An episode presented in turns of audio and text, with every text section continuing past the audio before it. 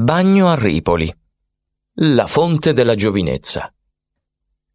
Il borgo di Bagno a Ripoli vale di per sé una visita, fosse solo per il palazzo pretorio o la pieve di Villa Magna o una passeggiata nel bosco di Fonte Santa e del parco di Montaggi. Ma non tutti sanno che questo borgo cela un mistero che attira ogni anno migliaia di curiosi e non solo.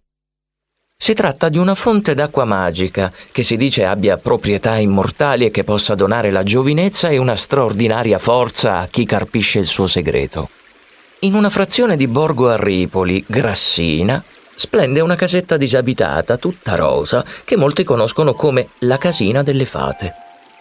Fu fatta costruire dal ricco Bernardo Vecchietti nel 1574 il quale commissionò allo scultore Gian Bologna la costruzione di una fonte originale nel giardino della sua villa.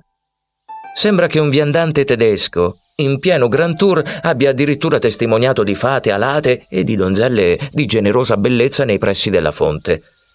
La casa delle fate è immersa negli olivi e la si scorge già da lontano con quella sua forma caratteristica ad L. Nel lato più lungo della casa, nella nicchia centrale, spicca un'iscrizione che dice Io son quella, o lettor, fata Morgana, che giovin qui ringioveniva altrui, qui dal vecchietto, poiché vecchia io fui, ringiovenita con la sua fontana. Entrando sul pavimento, un mosaico costituito da sassolini bianchi e neri riporta la scritta Fata Morgana, e poco più in là avvertirete lo sgorgare dell'acqua fresca della fonte ambita per il suo potere magico e rigenerante.